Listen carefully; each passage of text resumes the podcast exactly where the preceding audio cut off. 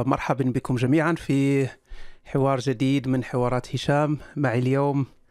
آه، يجب أن نقول نشكر الأقدار أن معنا اليوم آه، شخص آه، له تجربة فريدة من نوعها. هو الصديق سميه صديق محمد الشيخ ولد مخيطير. مرحبا بك عزيزي. مرحبا بكم ومرحبا بجميع متابعي برنامجكم. آه، شكرا عزيزي. آه، مرة أخرى على تلبية الدعوة وللتعريف فقط. آه، ربما بعض المشاهدين لا يعرفون من هو محمد الشيخ ولد مخيطير رغم الضجة الكبيرة التي حدثت لا أظن أن ربما لكن ربما هناك قلة لا يعرفون من هو محمد الشيخ ولد مخيطير فلو تقدم لهؤلاء ولو نبذة يعني مختصرة عن عن نفسك. آه شكرا جزيلا. أنا محمد الشيخ ولد مخيطير آه موريتاني الجنسية من مواليد العام 83 و900 والف آه ناشط حقوقي موريتاني مدافع آه عن حقوق الإنسان في موريتانيا وكافح العبودية في موريتانيا والظلم الاجتماعي. و كنت قد بدأت في هذا العمل منذ أكثر من عشر سنوات. و كانت لي مقالات وبعض بعض بعض الندوات وبعض الأعمال التحسيسيه آه، التي تدور دائما حول الموضوع كل موضوع محاربه العبودية والطبقية الاجتماعية في موريتانيا. في العام 2013 كان أحد مقالاتي ومقال أحد مقالاتي هو المقال الأكثر شهرة والذي يدخل السجن لمدة خمس سنوات ونصف نعم هذا هو أظن المقال العجيب الذي آه، بدأ كل هذه بدأ القصة. فلكي آه، يتعرف الناس عن آه، يعني السبب الذي تبعت به هو هذا المقال أليس كذلك؟ نعم. نعم جيد. اذا إذا لم تكن هناك لم تكن لك أنشطة قبل هذا المقال. يعني قبل أن نتحدث عن عن تفاصيل يعني أنشطة التي تسببت في متابعة أو أو اضطهاد أو من من من جهات الأمن. آه، الأنشطة التي تسببت في في المتابعة أساسا تتمحور حول هذا المقال. هذا المقال. آه، طيب اذا ما هو هذا المقال العجيب الذي آه، بالنسبة للناس الذين لم يطلعوا عن المقال وأظن أنهم الأغلبية ربما هم يسمعون فقط أنك أسأت إلى الرسول وبسبب هذه الإساءة تمت المحاكمة والحكم بالإعدام لكن آه، ما ما ما ما قمت به في هذا المقال كان مقارنة اليس كذلك مقارنة بين آه، فترة آه، الرسول الرسول وفترة أو أو البيئة التي عاش فيها الرسول والصحابة والطبقية التي كانت يعني في تلك الفترة والطبقية الموجودة الآن في موريتانيا. نعم. جاء هذا المقال نتيجة لحوارات سبقته على وسائل التواصل الاجتماعي ومن خلال عدة مقالات أخرى كان فيها أخذ ورد وحوار. آه، وبالمناسبة كان كانوا هذو الإسلاميين في مرحلة ما من نهاية 2013 يقبلون الحوار. أي كان هنالك مقال ومقال آخر ومقال ومقال آخر. لكن ما كانوا يدافعون عنه هو أن العبودية والطبقية الاجتماعية الموجودة في موريتانيا هي مسألة طارئة ودخيلة على المجتمع ولا علاقة للدين بها. ومن هنا أردت الرد عليهم من خلال استحضار بعض الأحداث التي حدثت في القرن السابع الميلادي والموجوده في أمهات الكتب التي يعتبرونها معلومة من الدين بالضرورة.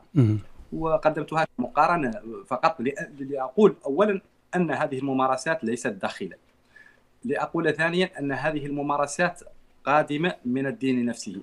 لأقول ثالثا آه، أن هناك نقطة كانت هي كانت من بين نقاط الحوار أن الدين صالح لكل زمان ومكان. وأنا كنت من الأشخاص الذين يقفون ضد هذه الفكرة. م. أي أنني قدمت آه، هذه الأحداث وانظروا إذا كان الدين صالحا لكل زمان ومكان فهذا يعني أن هذه الأحداث التي حدثت وهي جزء من الدين ما زالت صالحة دينيا لعصرنا الحالي وما زال الدين اليوم متهما بها ويمكن أن توجه إليه أصابع الاتهام. أما إذا كنتم تريدون القول بأن هذه الأحداث لم تعد صالحة فالدين نفسه لم يعد صالحا في جله. أه، بالنسبة لي أعتذر لي نعم صوت الضيف هو ضعيف شيئا ما لكن أظن أنه مسموع ومفهوم. هناك بعض المشاهدين الذين أه، يعقبون على مسألة جودة الصوت أو يعني هل الصوت مسموع أم لا. بالنسبة لي تكلمنا عن عن تكلمت عن الطبقية أنا أنا مغربي والكثير من المشاهدين هم مغاربة وربما الأغلبية من شمال إفريقيا. لكن وكأن آه، موريتانيا آه، خارج التركيز خارج تركيز يعني هذه الشعوب. يعني نحن نحن آه، بلدان جوار لكن لا نعرف الكثير عن موريتانيا. ربما معلوماتنا عن موريتانيا هي سطحية جدا. يعني بالكاد آه، تعرف أن العاصمة هي نواكشوط وأن آه، مثلا هناك ثروات معدنية هناك الحديد وهناك لكن لا تعرف الكثير عن طبيعة هذا هذا المجتمع. فلمن لا يعرف تقريبا أي شيء عن موريتانيا؟ ما هي طبيعة المجتمع الموريتاني؟ المجتمع الموريتاني هو مجتمع مكون من آه، طبقات من, من عدة طبقات اجتماعية أو عدة إذنيات. إن صح القول. هنالك العرب هنالك الأمازيغ هنالك المعلمين هنالك الموريتانيين الأفارقة بمكوناتهم الثلاثه الولوف والبولار والسونيكي. المجتمع الموريتاني هو مجتمع مسلم بشكل بشكل مسلم بقوة القانون مجتمع مسلم أو دولة مسلمة بقوة القانون بشكل عام. هل تطبق الشريعة؟ نعم تطبق الشريعة في موريتانيا كقانون قوانين تطبيق الشريعة موجودة في موريتانيا باستثناء الحدود، الحدود من الضرب ومن الجلد والرجم هذه لا هذه لا تطبق في موريتانيا موجودة كنص قانوني لكن تتم يتم استبدالها بالسجن. أوكي. تطبيق هذه الحدود غير موجود في موريتانيا كانت آخر مرة في منتصف الثمانينات من بعدها لم تطبق هذه الحدود نهائيا المجتمع الموريتاني مجتمع منقسم إلى قسمين تقريبا قسم الأسياد هو تقريبا للذين درسوا تاريخ تاريخ تاريخ المجتمع العربي ابان ظهور الإسلام سيكون من السهل جدا عليهم فهم المجتمع الموريتاني لأنه يتألف مجموعة من الأسياد والموالي والعبيد. بهذه بهذه التركيبة التقليدية الموجودة في التراث العربي والتراث التراث الإسلامي بشكل عام. اذا أي أن للدارسين لهذا لهذا التراث أو للذين اطلعوا عليه قليلا ربما يفهمون هذا المجتمع بشكل بشكل أكبر. وبشكل عام وبطريقة أخرى هو مجتمع قبلي أيضا. رغم وجود هذه طبقة الأسياد وطبقة الموالي وطبقة العبيد هو مجتمع قبلي أيضا. في كل قبيلة توجد هذه الطبقات الاجتماعية الثلاثة الأسياد والموالي والعبيد. وشخصيا آه، أنحدر من آه، مجموعة اجتماعية في تصنيف تصنيف تصنيف المجتمع الموريتاني هي طبقة الموالي. يعني آه، بين الأسياد والعبيد يعني هي أعلى شانا من العبيد وأقل شانا من الأسياد. شانا من الأسياد. أوكي. لكن من هم من هم هؤلاء الأسياد؟ يعني كيف تفرق هذا المجتمع إلى إلى هذه الطبقيات؟ يعني كي من هم الأسياد؟ من هم الموالي؟ من هم العبيد؟ ونحن نتكلم الآن عن العبيد وكأننا نتكلم الآن من القرون الوسطى أو يعني في القرن الواحد والعشرين ما زلنا نتكلم عن العبيد. العبيد حسب حسب تعبير بعض أو أغلبية رجال الدين في موريتانيا ولدينا آه، هذه التصريحات آه، موجوده ومسجله بالصوت والصورة. يقولون بأنهم خلال الاحتلال الأول الذي حدث في في في القرون الماضية الاحتلال الأول هو احتلال القادم من قادم من الجزيرة العربية. وحين تمت أسلمت المنطقة وتعريبها الأسرى تلك الحروب تحولوا إلى عبيد. وبقي وهنالك بعض العبيد الذين كانوا عبيدا آنذاك وتم تحريرهم ليتحولوا إلى موالي. وهكذا. وتوجد في المجتمع الموريتاني أيضا مجموعة تدخل في إطار الموالي دائما وهي مجموعات كانت تعتنق ديانات أخرى سبقت الإسلام إلى المنطقة وأدخلوا الإسلام أو دخلوه أو المهم أنهم تواجدوا فيه أخيرا. وتم اعتبارهم جزءا من الموالي مثل بعض الجماعات التي تنحدر من أصول يهودية بعد انهيار مملكة تمنطيط وبعض الأشخاص القادمين من المغرب. وحين نقول القادمين من المغرب هنا فنحن نقولها بحكم آه، الواقع اليوم الواقع الجغرافي الموجود اليوم. يمكن نقول قادمين من المغرب لأنه قبل الاحتلال الأخير الاحتلال الفرنسي لم تكن هذه الحدود بمعناها الحقيقي موجودة. صحيح. كل يمكن أن يقال تحت تحت حكم المملكة المغربية وبالتالي هم لا هم في الأصل لا يعتبرون قادمين من المغرب ولكن نقول قادمين من المغرب بين مزدوجتين آه، بحكم الظروف القائمة حاليا. آه، بالنسبة لل نعرف أن موريتانيا كانت آخر دولة آه، جرمت العبودية سنة 81 إذا لم تخني الذاكرة. لكن هل هذا التجريم هو فقط تجريم رسمي والواقع آه، ما زالت فيه العبودية بشكل آه، نصف قانوني أو يعني مسموح به أو كيف هي الأحوال؟ يعني لماذا نتكلم الآن في 2020 ما زلنا نتكلم عن العبيد في موريتانيا؟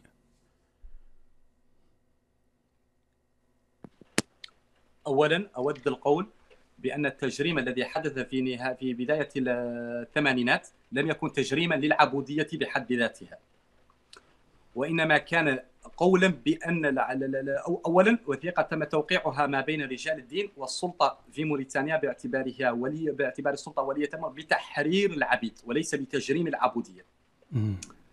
ثانيا كانت كانت هناك فقرة أخرى تقول بأن أغلب وهذه وهذه الكلمة يجب أن ننتبه لها جيدا أغلب العبودية الموجودة في موريتانيا لم تتم بطريقة شرعية.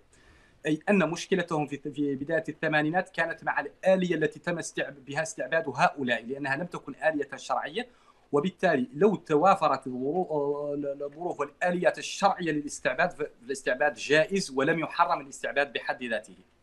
أما قانون تجريم العبودية الذي يجرم العبودية لذاتها كممارسة ضد الإنسانية واعتبارها جريمة ضد الإنسانية فكان قد حدث هذا تم تمت المصادقة على هذا القانون وإخراجه للعلن وبعد دخوله إلى السجن بسنتين تقريبا أي في العام 2016 ما بين 2015 2016 امم دعنا نعود إلى إلى إلى المقال الشهير الذي تسبب في كل هذه المعاناة.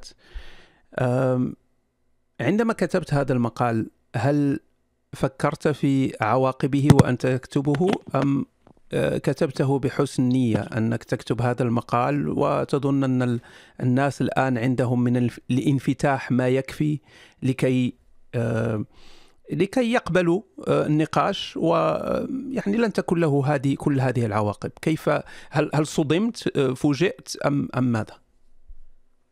أهلا أتمنى أن يكون الصوت الآن قد تحسن لأنني غيرت الميكروفون. الصوت رائع جدا الآن. أوكي.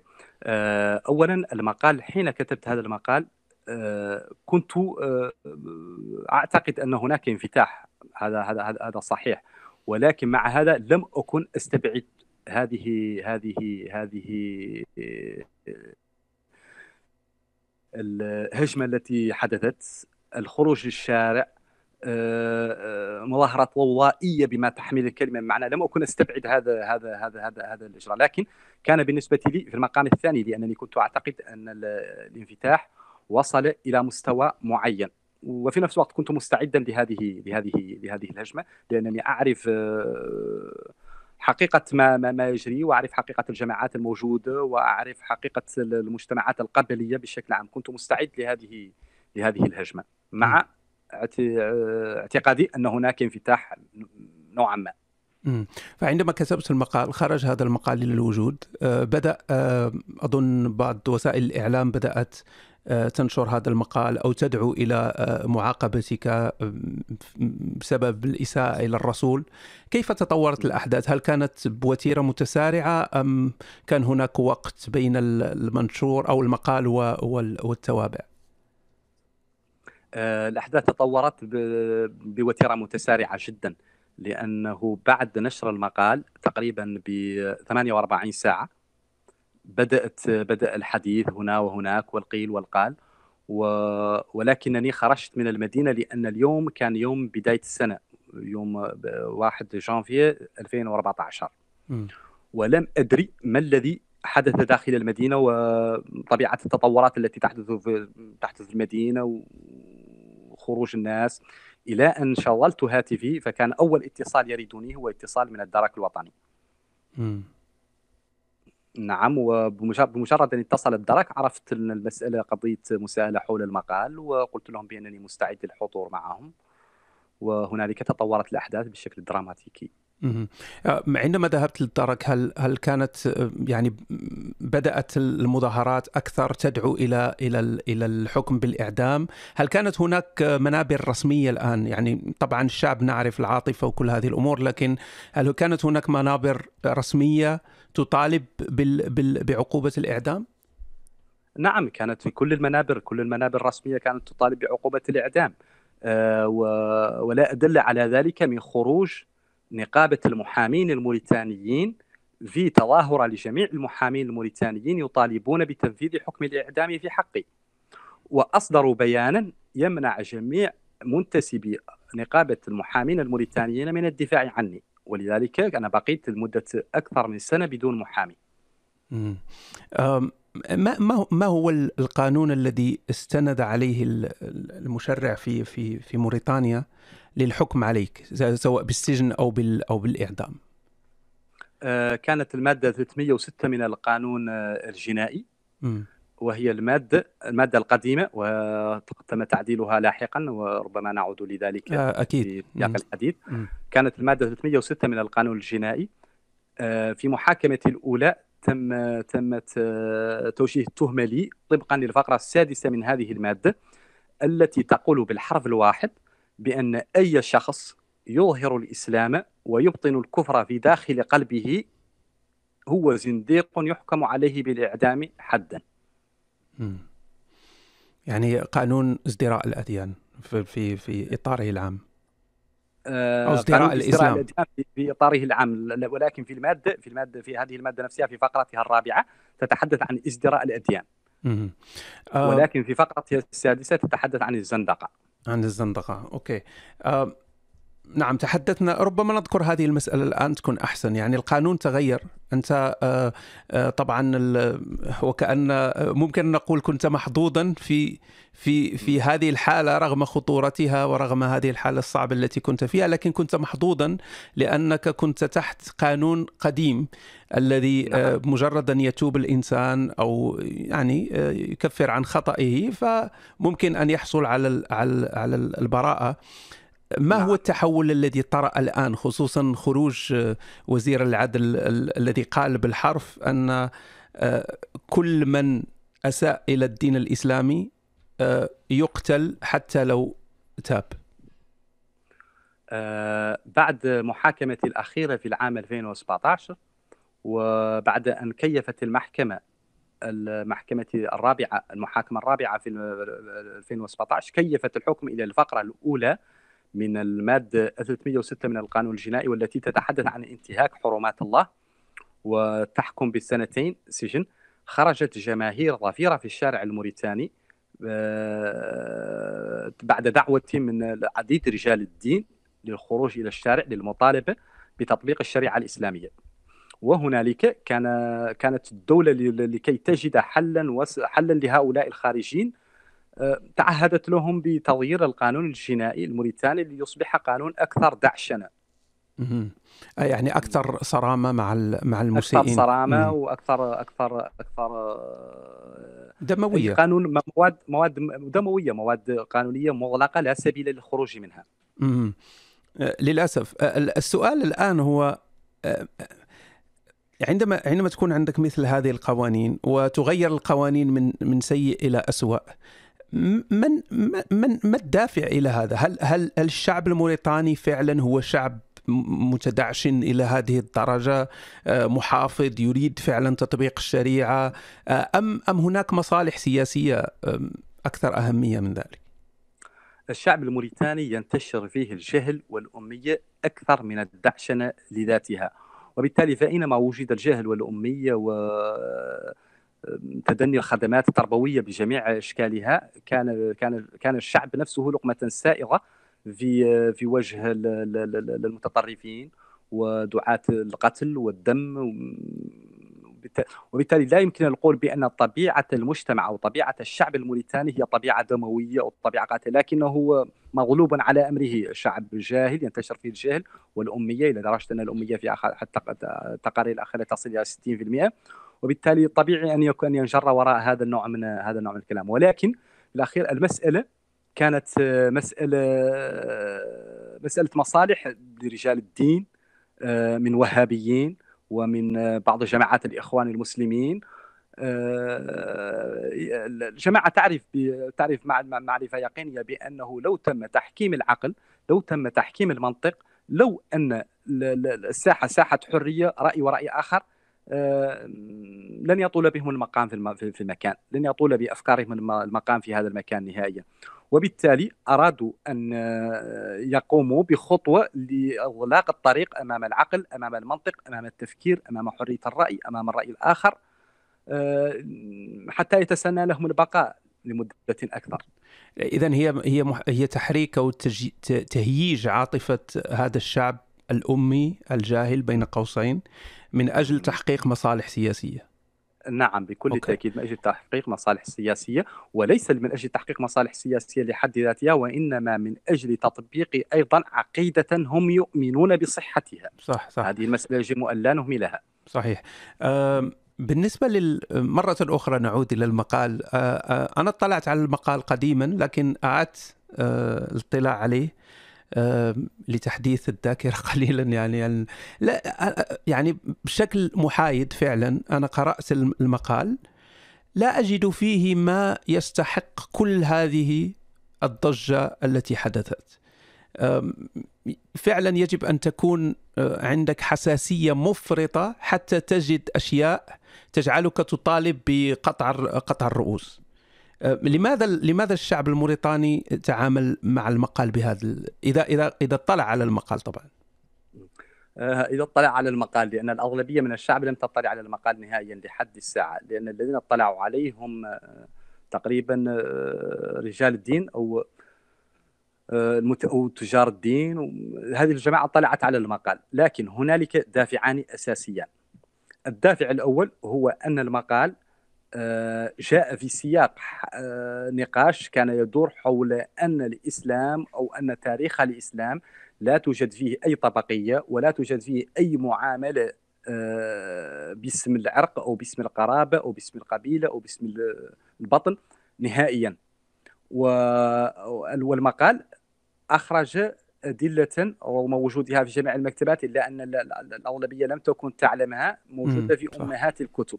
صحيح. النقطة النقطة الثانية أن المقال قادم من أحد الموالي وهذه كانت كانت مسألة أخرى. وسمعتها كثيرا من من بعض من بعض من بعض الموريتانيين بأن مقال مسيء للرسول وقادم من أحد الموالي هذا أمر لا يطاق. مسألة ثانية لا تطاق. لو أنها إيه، لو أنها إساءة فقط للرسول مع أحد مشايخ أحد أبناء المشايخ أو الأسياد بين بين بين مزدوجتين لجأوا إلى أحد إحدى الخطط الأخرى أي الحل في إطار قبلي أو إطار اجتماعي. والمسألة وكان وكانت وكانت لنا تجارب في هذا لأن هنالك مقالات كتبت قبل ذلك لا تقل شأنا أو أكثر صراحة. وأحدثت بلبلة بشكل أو بآخر لكن تم حلها في إطار قبلي أو إطار اجتماعي على مستوى آخر. ولكن الإشكالية أن تكون مقالا يرى أو يقرأ فيه إساءة للرسول آه، استهزاء بالدين وقادم من أحد الموالي. هذه كارثة. نعم أنت تتحدث الآن عزيزي وأنا يعني أحاول أن أجد مقارنات بين دول أخرى وموريتانيا. فمسألة مثلا الأسياد آه، عندهم حقوق أكثر وعندهم ممكن أن تكون هناك تجاوزات ورغم ذلك لا يتابعون نفس المتابعة. نجد هذا في السعودية نجد هذا في دول الخليج آه، نجد كذلك الدولة يعني دولة القبلية مثل العراق مثل ليبيا. آه، لكن لماذا موريتانيا بالضبط في هذه المنطقة بالذات تختلف هذا الاختلاف الكبير عن عن المغرب عن الجزائر عن السنغال عن لماذا هذه الخاصية عند موريتانيا؟ الخاصية الموجودة في موريتانيا هي خاصية تقريبا لا لا, لا أجد لها تحليلا أكثر من انتشار الجهل والفقر والأمية في في هذه الربوع أكثر منه في المغرب وأكثر منه في الجزائر وأكثر منه في في في في السنغال. لأن حين حين نقوم بمقارنة فإن الموريتانيين الناطقين بالعربية لا يختلفون ثقافيا أو تاريخيا عن المغاربه أو الجزائريين. والناطقين باللغات الإفريقية هم آه، جذورهم أو عمقهم الاجتماعي موجود في السنغال. وبالتالي فإن الدول المحيطة شمالا وجنوبا بموريتانيا تختلف في ممارساتها وفي عقلياتها عن موريتانيا وبالتالي لا وجود لشيء يمكن أن نفسر به هذه القضية إلا بانتشار الجهل والفقر والاميه في موريتانيا. ثانيا قضية السلطة. آه، السلطة في موريتانيا هي سلطة قبلية وللحفاظ على هذه السلطة لا بد من الحفاظ على آه، مصادر هذه السلطة. لا بد من الحفاظ على مصادر هذه السلطة من الهيمنة على البشر الهيمنة تحويل الناس إلى قطيع ولديه حداة معروفين باسم رجال الدين كانوا حداة هذا القطيع فقط. آه، آه، اذا رجال الدين والسلطة القبلية يمكن أن نقول بأنهما بأن من أجل الحفاظ على على مكانتهما أو من أجل الحفاظ على السلطة التي التي يتمتعان بها لا بد من الحفاظ على مستوى من الجهل ومستوى من من الأمية يسمح لهم بالسيطرة على عموم الشعب بمثل هذه الخرافات والترهات. أه لمن يسأل عن عن المقال هناك هناك من يسأل عن المقال، المقال ممكن أن تبحثوا عنه في الإنترنت عنوانه الدين والتدين والمعلمين. يعني هذه نعم موجود على الإنترنت. موجود على الإنترنت أظن في الحوار المتمدن ممكن تجدوا هذا هذا المقال. صحيح صحيح. أريد أن أعود إلى يعني سيرورة الأحداث. تمت تم سجنك وبدأت المطالبة من المنابر الرسمية ومن الشعب بتطبيق الحد الذي هو حد القتل بسبب الإساءة إلى الرسول. كحد معروف دينيا أن الاساءه إلى الرسول حدها حدها القتل. هل هل كان هناك اتصال مباشرة بحقوقيين سواء في داخل البلاد أو خارج البلاد؟ ام ام هم الذين اتصلوا بك؟ كم كيف كيف حدثت الأمور؟ آه، لم يكن هناك اتصال بحقوقيين من داخل أو خارج البلاد قبل قبل قبلها قبل الدخول إلى السجن ولا حتى أثناء السجن طيلة السنة الأولى لأنني قضيت السنة الأولى من السجن دون أي اتصال مع أي حقوقيين أو أي جهة أخرى. ولكن بعد أن تمت محاكمتي للمرة الأولى في 24 ديسمبر 2014 وتم الحكم بالإعدام من بعدها تم اتصل بي بعض الحقوقيين وبعض الجهات الحقوقية والذين تمكنوا من الحصول على إذن بزيارتي داخل السجن. okay وبعد بعد ذلك تطورت الأمور أكثر وأصبحت القضية أكثر و... عالمية صح؟ ونعم بعد بعدها خرجت القضية من الطور المحلي إلى طور عالمي نعم. يمكن أن نقول. مع العلم أن عقوبة الإعدام آخر مرة كانت في الثمانينات. آخر مرة طبقت آخر في موريتانيا. اخر مرة كانت في العام 1990 عند مجزرة ما, ما نسميه في موريتانيا بمجزرة السود وهي مجزرة كارثيه آه، تم خلالها ذبح عشرات السود الموريتانيين. هناك من وأنا قرأت كثير من التعليقات آه، تحت المقال وكذلك منشورات الموريتانيين وغيرهم.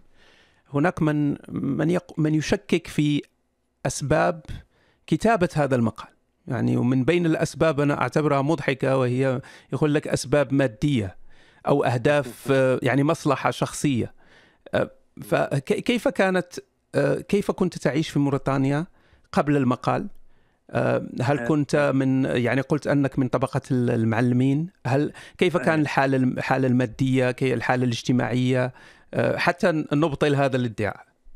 هذا حتى نبطل هذا الادعاء. اود أن أذكر الذين يقولون هذا ممن يعرفون موريتانيا وأخبر الذين لا يعرفون موريتانيا أنني آه، رغم الظروف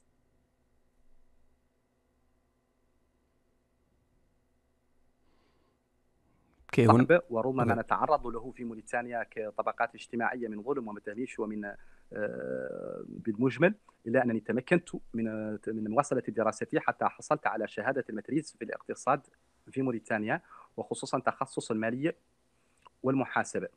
ولأنني كنت في الجامعة أول شخص في جامعة نواكشوط يحصل على الدرجة الكاملة 20 على 20 في المحاسبة تم توظيفي في الشركة الموريتانية للصناعة والمناجم. وبالمناسبة هي ليست شركة فيها مساهمين أجانب وكل الشركات التي في موريتانيا التي فيها مساهمين أجانب يكون فيها نوع من العدالة نوعا ما لأن المساهمين الأجانب يبحثون عن عن عن عن خبرات أكثر من أكثر من العلاقات الاجتماعية.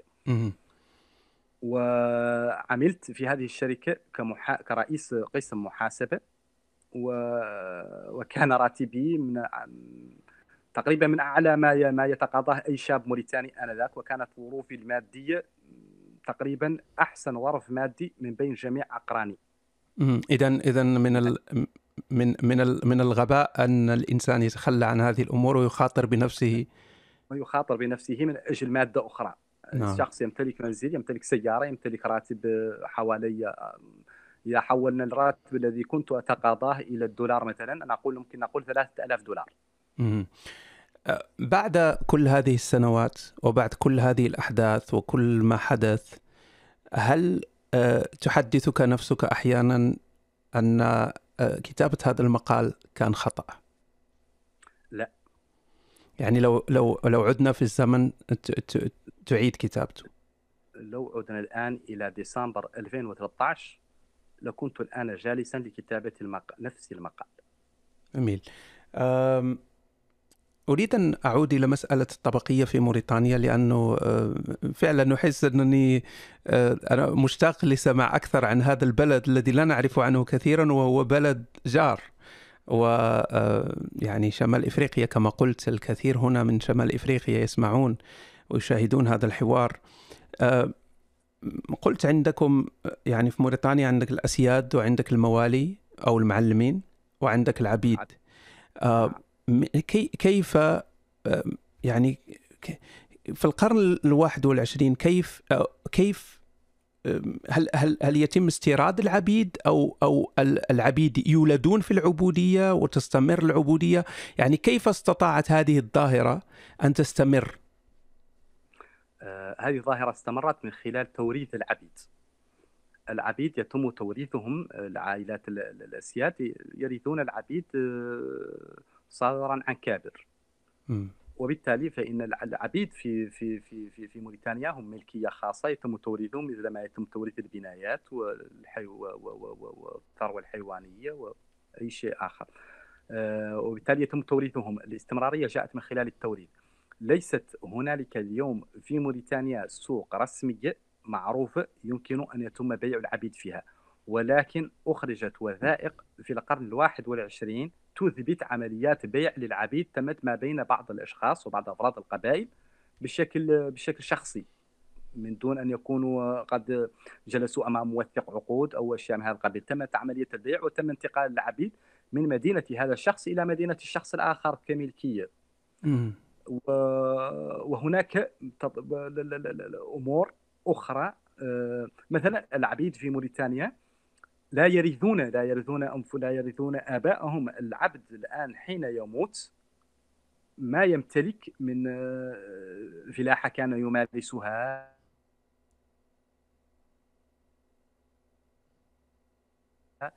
آه، بناء كان يمارسه. إنهم معروفون بأنهم يعملون في مجال الفلاحة. الأشياء التي اقتناها لا يمكن لابنه أن يمتلكها لأنه هو ملكيه لشخص آخر. وبالتالي فإن تركته تعود إلى سيده تماما مثل ما يعود أبناؤه إلى سيده أو إلى أبناء سيده. نحن نعرف أن موريتانيا ليس لها أه، ثقل سياسي اقتصادي أه، حتى يوجه العالم أنظاره إليها. لكن رغم ذلك أكيد أن هناك استثمارات أجنبية هناك أه، يعني هناك علاقات دولية. فأين أين هو الضغط الدولي؟ أين بخصوص ما يحدث في موريتانيا؟ موريتانيا ليست الصين حتى يتحرج المجتمع الدولي من من من الضغط عليها. فأين نعم. أين المجتمع الدولي من هذه الطبقية يعني الغريبة في في في هذا العصر؟ أنا أستخدم دائما مع مع بعض الأصدقاء وبعض الأشخاص الذين أقابلهم مصطلح الحقوق الأحفورية لأن حقوق الإنسان في رأيي هناك الكثير من المنظمات الحقوقية والدول التي تدعي أو تتبجح بمحاربه بوقوفها مع حقوق الإنسان وما إلى ذلك أن هذه الحقوق وهذه التقارير وتسليط الضوء والاهتمام بوضع الإنسان مرتبط تماما بكمية الطاقة الأحفورية التي تمتلكها هذه الدولة. يعني حسب مثلا؟ القوة نعم. القوة حسب حسب القوة الاقتصادية لهذه الدولة و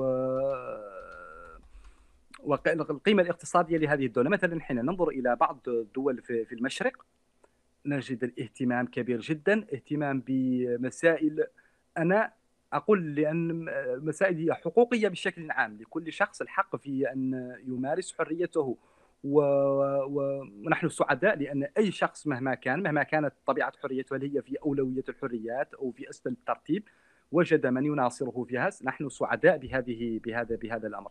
ولكن هذه المنظمات تتوجه نحو نحو نحو الدول ذات البعد الجيو استراتيجي أكثر من الدول الأخرى الموجودة على الهامش مثل منطقة الساحل مثلا. لا أحد يتكلم عن تشاد النيجر موريتانيا. أمور ومع أن ما ما تتم ممارسته فيها ما يتعرض له الإنسان في هذه المنطقة من انتهاكات يومية مسألة يندى لها الجبين صراحة. ولكن سوء الحظ أو سوء المصادفة الجغرافية أن البعد الجيوستراتيجي أو القيمة الاقتصادية تلعب دور كبير في التركيز على حقوق الإنسان في أي منطقة. يعني قيمه قيمة ال ال الإنسان تصبح هي قيمة المنطقة التي ينتمي إليها إيه، صحيح وأذكر أنني تكلمت مع أحد الحقوقيين في منذ شهر وذكرت له ب... وقلت له بأنني سعيد لأن هنالك حقول من الغاز اكتشفت قبالة السواحل الموريتانية وهذا يعني أنهم سيكونون هناك قريبا. للأسف هذا هو الذي ممكن أن يضيف لقيمة الإنسان. نعم. هناك يعني طبعا أنت حصلت على البراءة وخرجت من من من يعني من السجن ولم يطبق حكم الإعدام. هل آه، تستبشر خيرا بالأمور في موريتانيا مستقبلا خاصة مع تعديل هذه القوانين أم أننا سنضطر لمشاهدة ناس يقتلون فقط بسبب الرأي؟ للأسف آه، استبشرت خيرا بعد خروجي بعد ما تواصلت مع الكثير من الشباب الموريتانيين الذين وجدت فيهم وعيا. لم أكن أتوقع أن أخرج رغم مقارنة مع الموجة التي حدثت لم أكن أتوقع أن أخرج وأن أجد أمامي أشخاص بهذا الكم يحملون أفكار تقدمية أفكار تنويرية واستبشرت خيرا. ولكن مع مرور الوقت ودخول بعض الأشخاص الآخرين السجن طبقا للمادة 306 من القانون الجنائي المادة الجديدة. عرفت أن الأمور الأمور تتجه نحو الأسوأ. ولكن تتجه نحو الأسوأ من خلال معاملة الدولة من خلال المعاملة الرسمية ومن خلال ضغط رجال الدين على الدولة. أما من خلال المجتمع فإن الطبقة التنويرية والطبقة التقدمية في في في توسع. أنت تعيش الآن في آه، دولة آه، فيها حرية تعبير فيها جانب كبير من الحقوق وال يعني المساواة و قد يقول القائل آه، لماذا لا تترك الماضي آه، وراء ظهرك وتبدأ حياة جديدة آه، مثل التي كنت تتطلع إليها من الحرية والكرامة؟ لماذا لا زلت متشبثا بموريتانيا وحقوق والحقوق الفردية هناك؟ أوكي. أنا لا أبحث عن الكرامة أو الحرية لذاتي. لو أنني كنت أبحث عنها وأنا أبحث عن عيشة هادئه لما نبشت الماضي أصلا.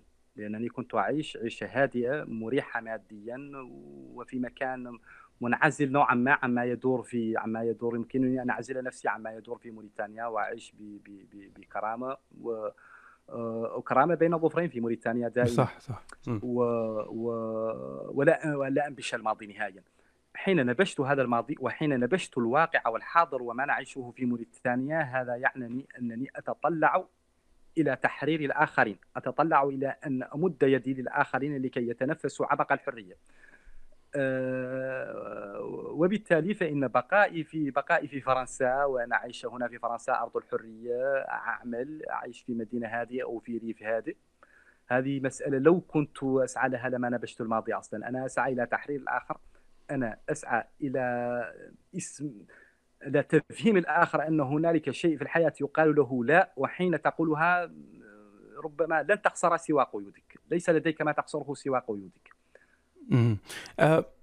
أريد أن أعود إلى نقطة آسف لأني أعود أبحث دائما عن عن نقط ترابط.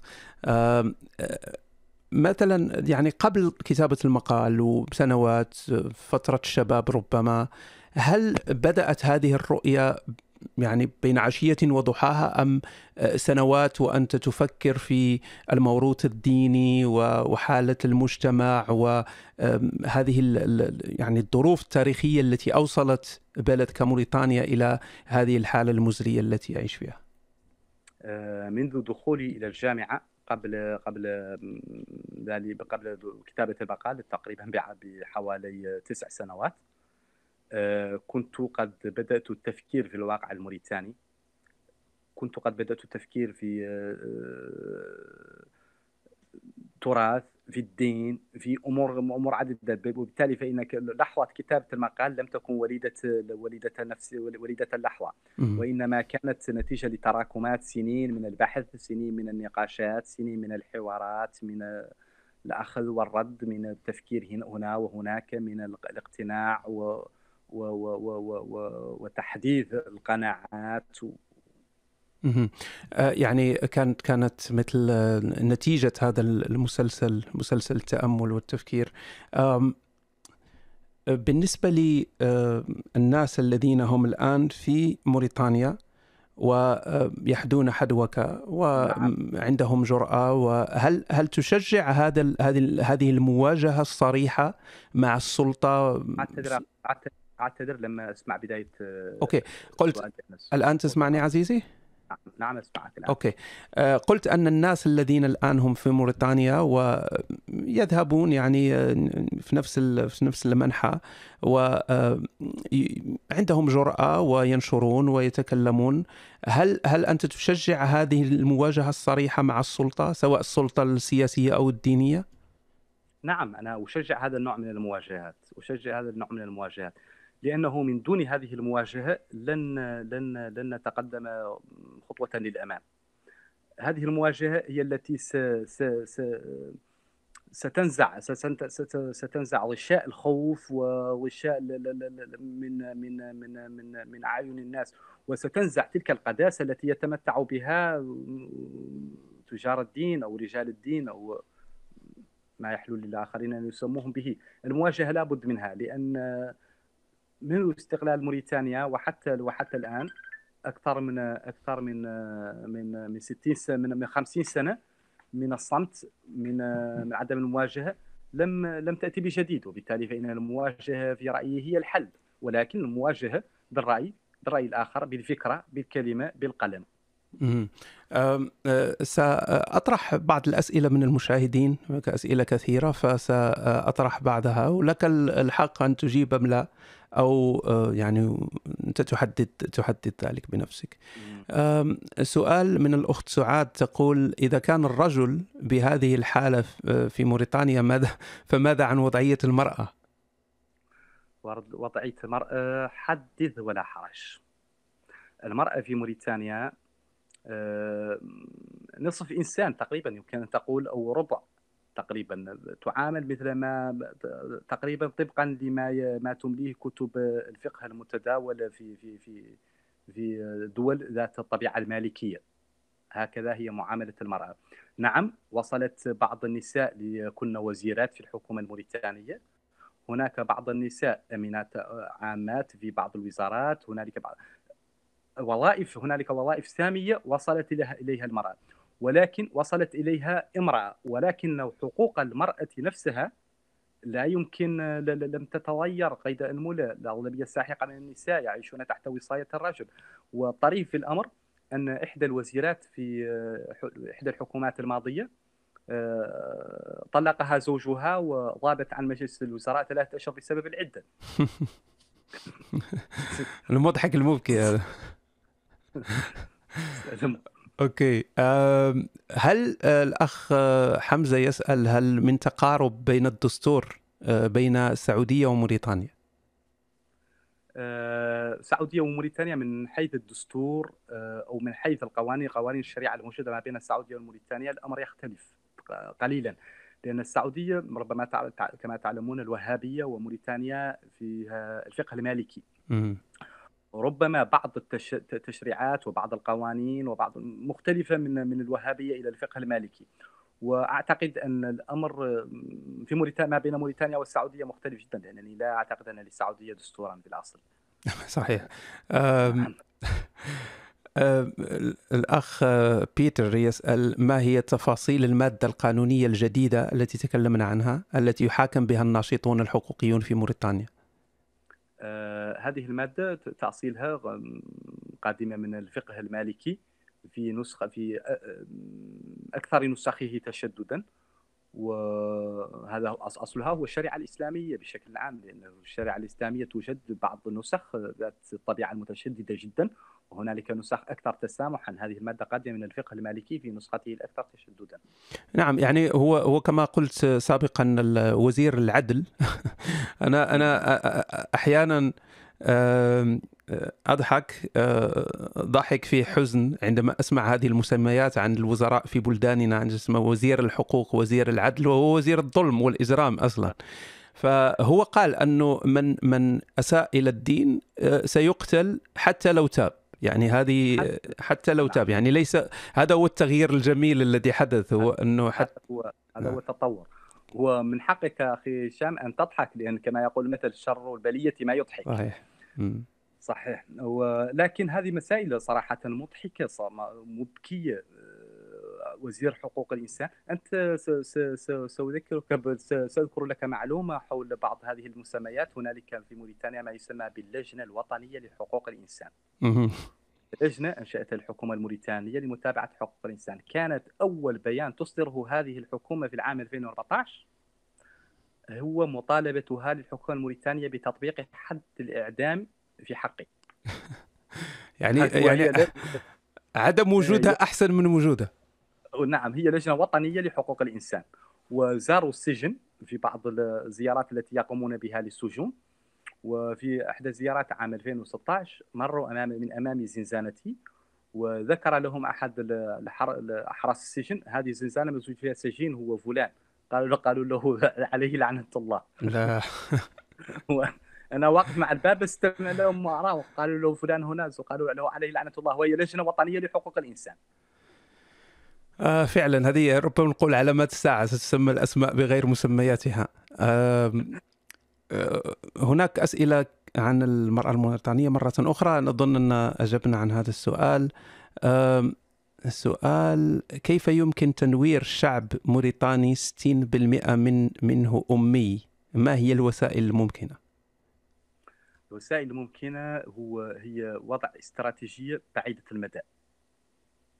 والتركيز التركيز أكثر على على على الأجيال القادمة وفتح مؤسسات تربوية حقيقية. تخيلوا معي أنه في دولة في القرن الواحد والعشرين لا توجد سوى جامعة واحدة لأن في الأصل هم لو فتحوا جامعة لكان تبريرا لأن عدد الأشخاص الذين يصلون إلى المرحلة الجامعية تكفيهم جامعة واحدة في موريتانيا كلها.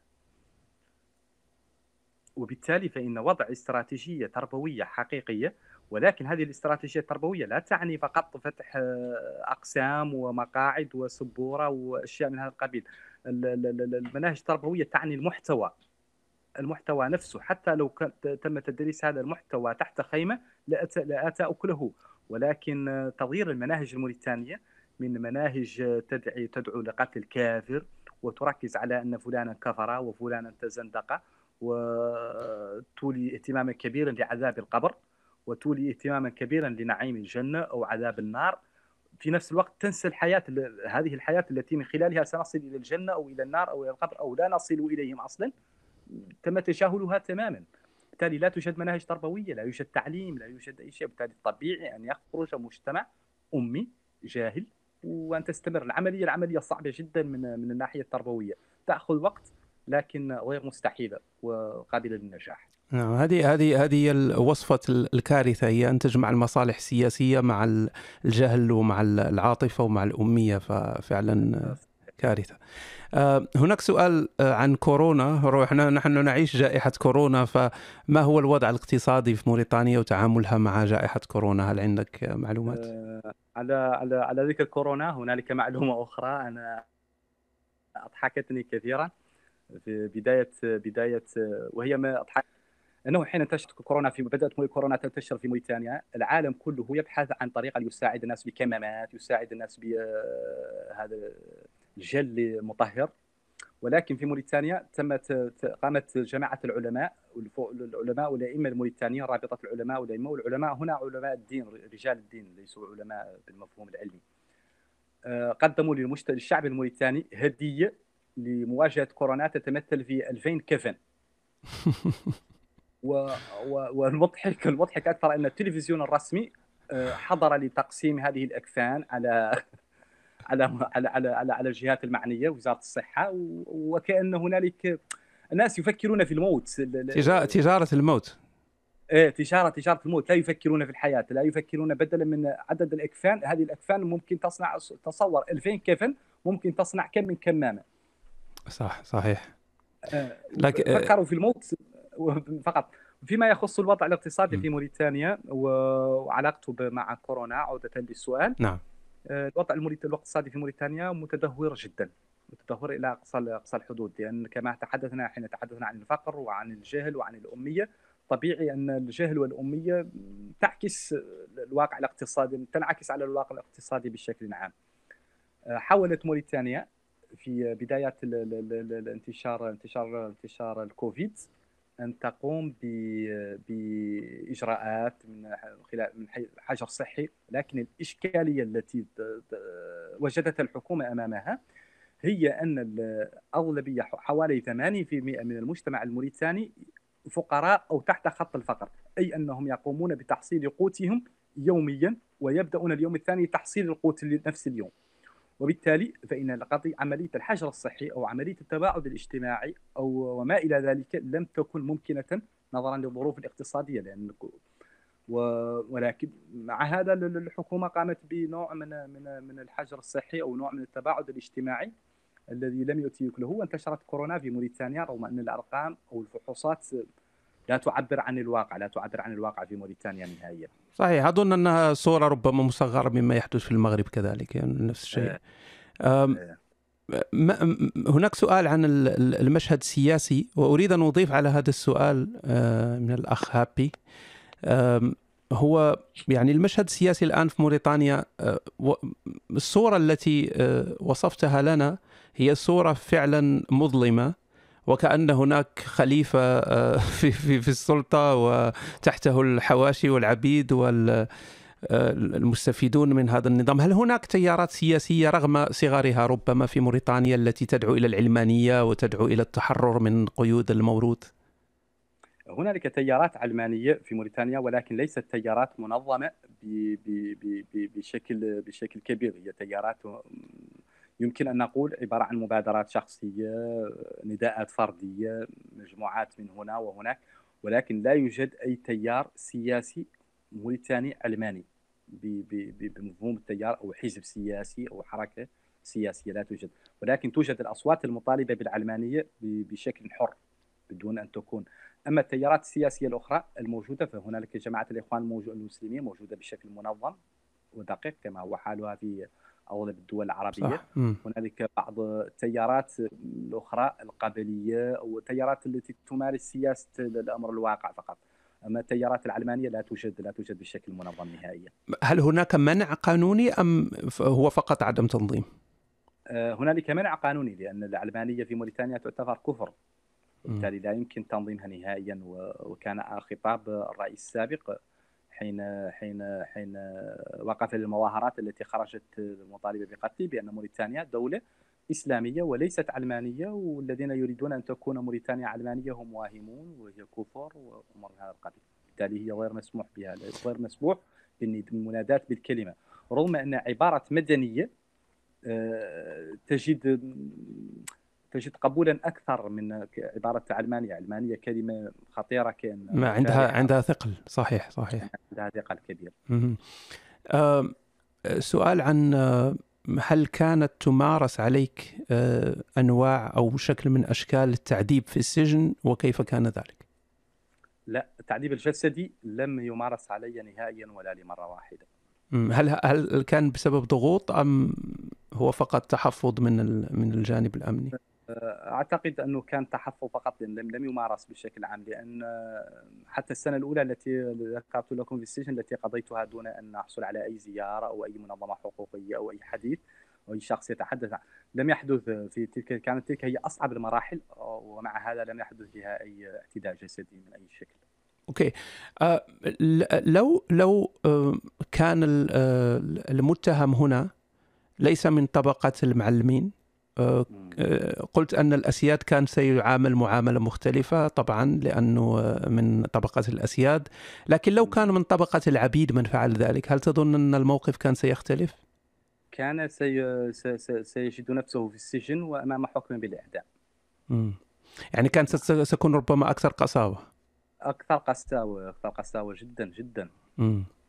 ستكون ستكون قاسية جدا و نظرا لأن طبقة الموالي ربما تكون لديها بعض العلاقات وبعض الأمور التي تسمح لها بتخفيف الأمور نوعا ما ولكن لو كان من طبقة العبيد لكانت الأمور أكثر سوءا.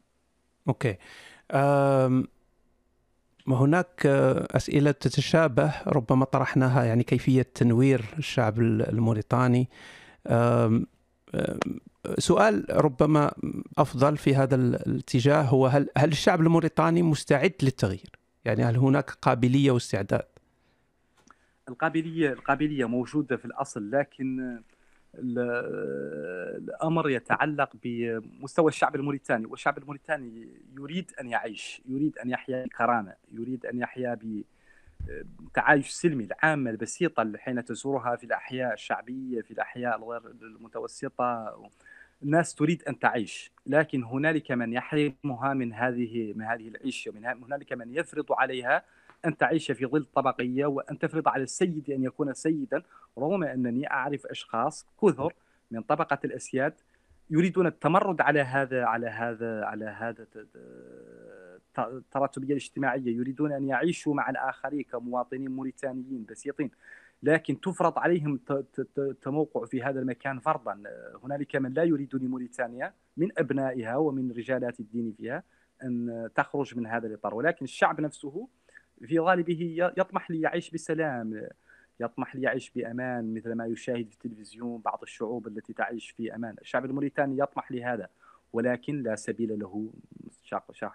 شعب مقيد شعب مختطف فكريا شعب آه، مخدر بأفيون ديني. آه، هناك سؤال أظن جيد جدا لأن لم لا أظن أننا وضحنا بشكل كافي الفرق بين طبقة الموالي وطبقة العبيد. يعني بالنسبة لشخص لا يعرف المجتمع الموريتاني ما هو ما هو الفرق بين الموالي والعبيد؟ لأن الموالي قد تأتي بمعنى العبيد أيضا فما ما, ما هو الفرق؟ الفرق ما بين المو... العبد مملوك تماما لسيده. مثلا يمكن للنساء العبيد أن يمارس معهن الجنس كملك يمين وهذه مسألة تحدث في موريتانيا كثيرا وهنالك أبناء ملك اليمين موجودون الآن في موريتانيا. آه، يمكن أن يباعوا ويشتروا. آه، لو لو قام شخص من العبيد بتحصيل أموال معينة لا يحق لأبنائه أن يرثوه من بعد موته. هنالك قوانين في الشريعة الإسلامية تخص العبيد آه، حريتهم الشخصية ممتلكاتهم ملك اليمين آه، وما إلى ذلك. أما فيما يخص طبقة الموالي فإن هذه الأمور لا توجد. الموالي يرثون بعضهم بعضا. الموالي لا يباعون ولا يشترون. ولكن يتم تتم يتم التعامل المعامله معهم كأشخاص من درجة ثانية غير مهمين ويتم إهداؤهم إلى قبائل لكن لا يتم بيعهم يتم إهداؤهم بنوع من وكأنهم راضون بهذه بأن يكونوا هدية. مثلا في موريتانيا لو حين كانت حين تتزوج امرأة من ابناء الأسياد من قبيلة أخرى يتم إهداء أسرة من الموالي تذهب معها لخدم ليست خدمة الخدمة التي يخدمونها بها ليست خدمة عبيد وإنما لتكون أنيسة لها وتكون هذه أمور من هذا القبيل تحدث للموالي وبالتالي فإن الممارسات التي تحدث التي التي يتعرضون لها تختلف نوعا ما عما يتعرض له العبيد لأن ما يتعرض له العبيد هي مسألة مقوننه في في في في الشريعة. مقوننه يحق له ألف يحق له باء. أما الموالي فلا توجد أمور مقوننه أو مشرعنة لمعاملتهم ولكن تتم معاملتهم واقعيا بازدراء وب يعني طبقة طبقة آه، ثانية أو أو أو ثالثة في المجتمع، أوكي. نعم نعم. آه، مثل الخادم لكن لا يد لا لا ينزل إلى مرتبة العبيد، هل هل كان حال نعم. الموالي دائما هكذا أم أم تطور للأحسن أو للأسوأ؟ آه، حال الموالي كان دائما هكذا وأذكر من من من مثلا في طبقه الموالي لا يحق لهم الشهادة أن يكون شخص شاهد أمام قضاء أو أمام محكمة أو أمام موثق عقود. هذا لا يحق لا يحق لهم تولي منصب القضاء. لا تحق يعني مثل المرأة تقريبا. آه، تقريبا مثل المرأة في الشريعة. و... وأذكر أن أول شخص يتم يتم آه، توليه للقضاء بشكل رسمي كان بعد كتابة مقالي. بعد كتابة المقال وتلك الضجة تم تعيينهم في الحكومة تم أسندت إليهم مهام لم تكن مسموحة لهم أنا قبل ذلك وبالتالي كانوا يعاملون بشكل دوني بشكل كبير رائع يعني إذا كان هناك تغيير إيجابي فعلى الأقل جاء به هذا المقال أليس كذلك؟ آه، صح. هناك ال يعني ال من من ما زال يسأل عن مسألة العبيد في في موريتانيا. وأنا أنا يعني أتفهم ذلك لأننا كما قلت نحن في سنة 2020 وما زلنا نتكلم عن العبيد والعبيد لا نعرفهم إلا من المسلسلات الدينية والأفلام وتاريخ. لكن أنت آه، يعني كيف هل كانت عندك تجربة مع هذه الطبقة في المجتمع الموريتاني سواء عن طريق آه، لا أظن أن الموالي لهم الحق في امتلاك العبيد؟ لا الموالي يحق لهم امتلاك العبيد okay. كانوا في المجتمع الموريتاني okay. يعني هل كانت لك تجارب مباشرة مع مع العبيد في في في موريتانيا؟ نعم لدي تجارب مباشرة لأني أريد أن أذكر أن طبقة العبيد في موريتانيا كانت مضطهدة من الكل. okay. من الأسياد والمضطهدين يضطهدونهم أيضا.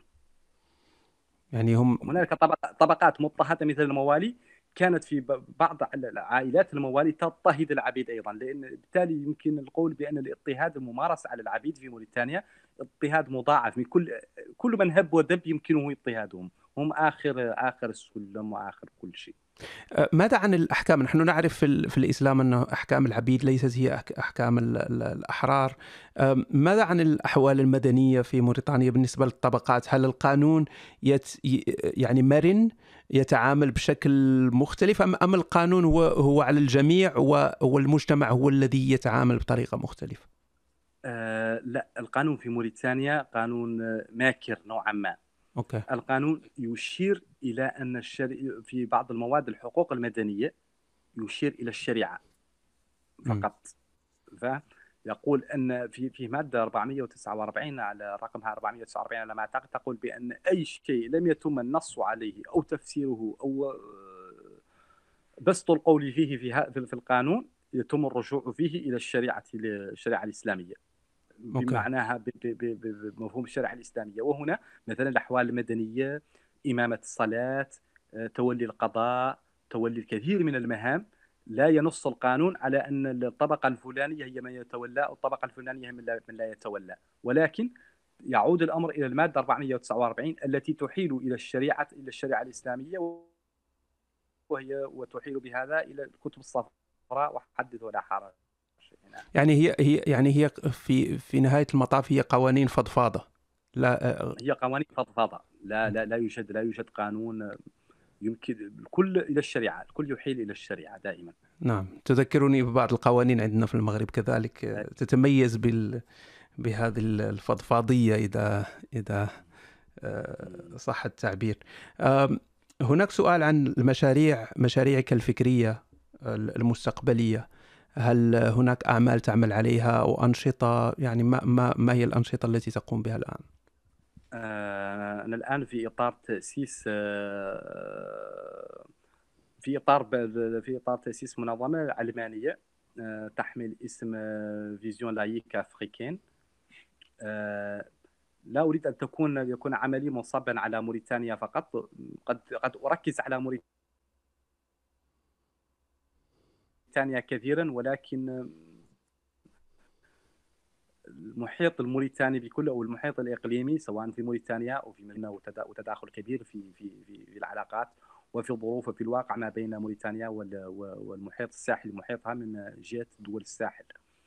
آه، منظمة Vision laïque africaine أو الرؤية الرؤية العلمانية الإفريقية.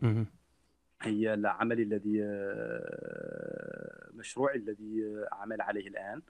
آه، تقريبا ربما تقدم العمل فيه إلى مستوى كبير جدا فيما يخص إيداعه في لدى السلطات والترخيص وكل شيء انتهى.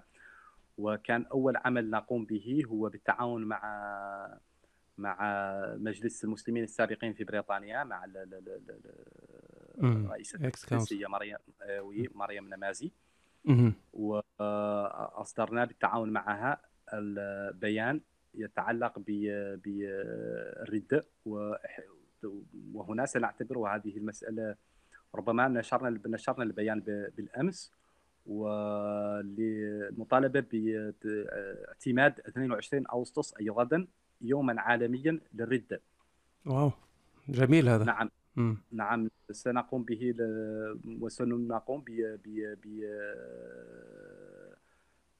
إرسال مطالبنا إلى الأمم المتحدة لاعتماده يوما عالميا للردة وإلى كل الحكومات الأخرى التي يمكن أن تتعامل معنا في هذا الاتجاه. وهناك عدة منظمات أخرى منها منظمات هندية ومنظمات في سريلانكا وبنغلاديش ومختلف دول عدة في العالم. آه، انضمت إلينا هذا اليوم ووقعت معنا العريضة المطلبية التي نشرناها وكنا قد نشرناها بعدة لغات باللغة العربية وأنا من من تولى قضية تحريرها باللغة العربية. و... وسنعمل على محاربة الرده محاربة تجريم الرده ما يسمى بالرده والعمل على خلق جو أو خلق قوانين في دول مثل موريتانيا ومثل باكستان والهند أو إيران. خلق قوانين أو فرض قوانين تحمي حرية الرأي والمعتقد. نأمل ذلك. أنا أعرف كذلك بعض الحقوقيين الذين يعملون الآن على مشاريع مشابهة وهذا الشيء جيد جدا. نحتاج هذا الأمر. نحتاج إلى تدخل دولي سريع في آه، عندما آه، يكون خرق لمسائل يعني نتكلم الآن عن أشياء أساسية لا نتكلم عن مطالب كبيرة. حق الإنسان في التعبير حق الإنسان في صح صح في, في الاعتقاد يعني ليست يا لا لا لا, لا, لا نريد يعني أشياء خارقة للعادة هي فقط مسائل بديهية. مؤلم جدا. أننا نتحدث اليوم وهو عن العبودية وعن حرية المعتقد. نعم نعم. نحن جل نعم. حديثنا أخذ حرية المعتقد والعبودية. وهذا هذا مسألة مؤلمة ان نكون في القرن الواحد والعشرين. صح مطالبنا متمحورة حول هذين صحيح صحيح. مسائل مسائل صراحة مؤلمه نعم. هناك سؤال عن موقف الأسرة. يعني من من كل هذه الضجة هل كان هو موقف يعني مساند أم موقف معارض؟ كيف تعاملت الأسرة وال... وممكن أن نقول الأصدقاء المقربين مع مع ما حدث لك؟ كان هناك تقطيع. هل سمعت سؤالي عزيزي؟ نعم. لا سمعت بداية السؤال يتعلق بالأسرة. آه نعم قلت آه ماذا كان موقف الأسرة من من من الضجة التي حدثت؟ هل كان موقف مساند أم معارض؟ وأذكر يعني الأسرة وكذلك المحيط الأصدقاء المقربين والمعارف. آه فيما يخص بالأسرة في مفهومها الضيق نعم. مفهومها الضيق كان موقفا مساندا. والعائلة في مفهومها الواسع كان موقفا سلبيا. أوكي.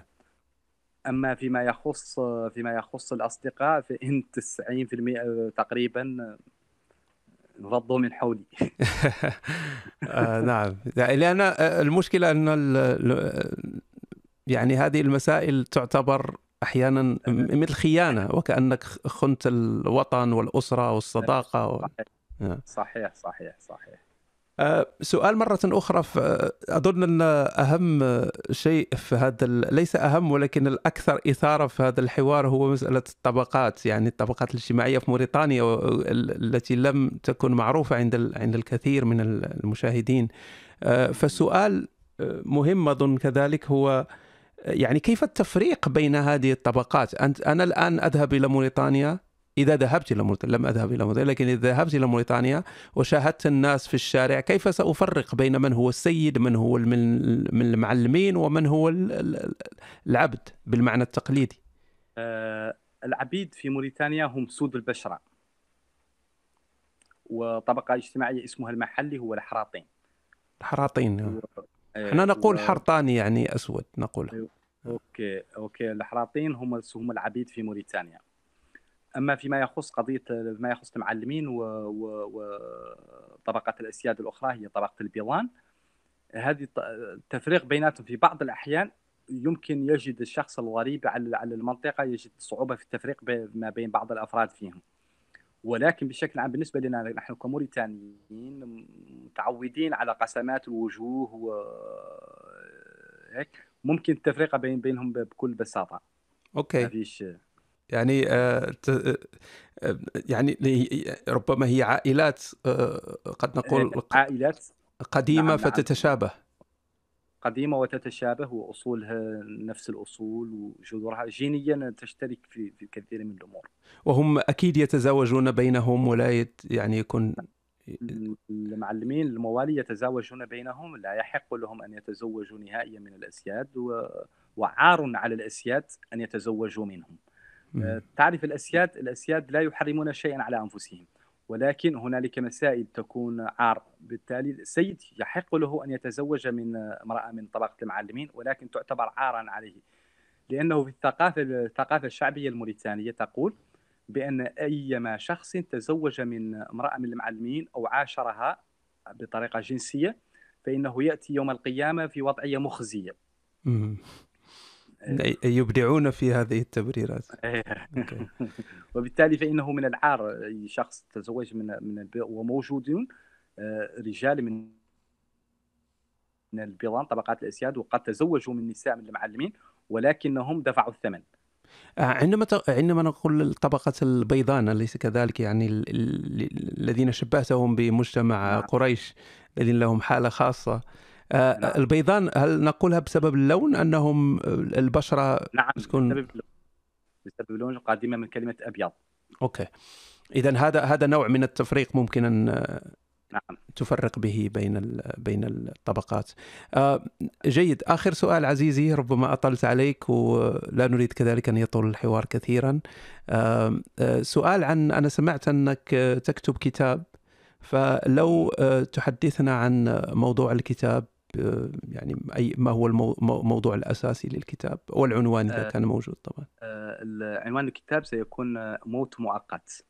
والكتاب يتحدث بشكل عام عن موريتانيا وعن الطبقية الاجتماعية في موريتانيا والعبودية ويأخذ من تجربتي داخل السجن وتجربتي بشكل تجربة خمس سنوات وسبعة اشهر داخل السجن كأرضية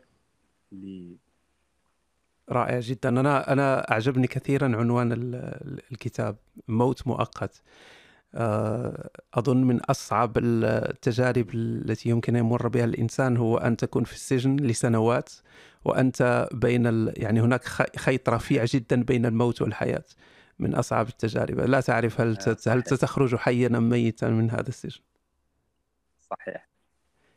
أشكرك عزيزي جزيل الشكر على تلبية الدعوة وهذا الحوار الشيق والمعلومات الغزيرة التي استفدنا منها وأشكر كذلك كل المتابعين. لكم جزيل الشكر وشكرا لكم وكان شرف لي هذه الساعة ونصف التي قضيتها معكم. شعور متبادل عزيزي تحياتي. تحياتي, تحياتي للجميع. باي.